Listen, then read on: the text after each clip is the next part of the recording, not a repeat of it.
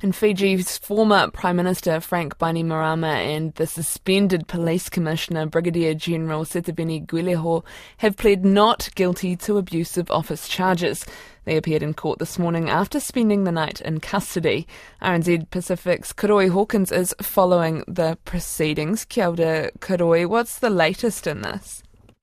Yeah, so um, there's a kia ora, there's a bail hearing underway right now. Um, the pair spent the night in a police cell and um, arrived this morning into Suva Magistrates Court. Uh, they were photographed smiling as they walked in by local reporters, and they have pled not guilty to the offence of abuse of office. So let's just talk through those charges. What what exactly are they? The abuse of office. What does that mean?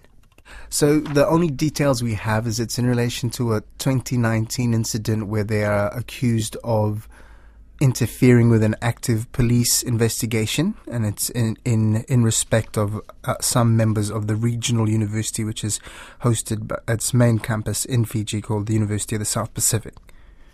So, what has been said in court this morning? We're actually not inside the courtroom. We've been following it, obviously, from here in Wellington. Um, but the the main thing that we've got is is that plea. We'd, we'd followed it overnight into the thing, so they've pled not guilty, and we're waiting for a bail hearing. Um, the police, the the police, acting police commissioner had said last night that the reason that they were held overnight was that they uh, under the charges that they were charged with. It was it was a charge that required them to be remanded in custody. The the thing is, it's quite a historic thing for Fiji. There's never been, to our checking of records, a former prime minister held overnight in jail, and Fiji's.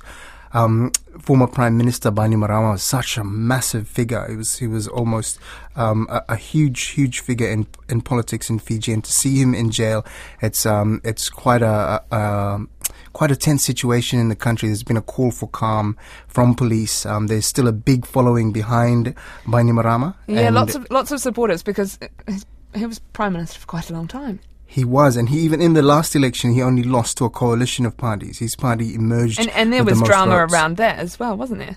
Definitely, it went down to one, basically one person, one MP, deciding um, the balance between the, the, the powers, and one one small party becoming kingmaker. So, can we expect any sort of information to come out this afternoon?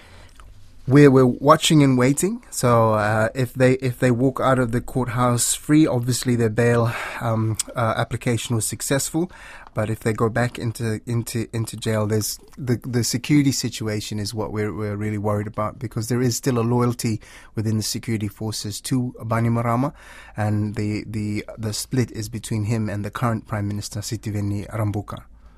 Uh, kia ora, Koroi. That's Koroi Hawkins, RNZ Pacific reporter.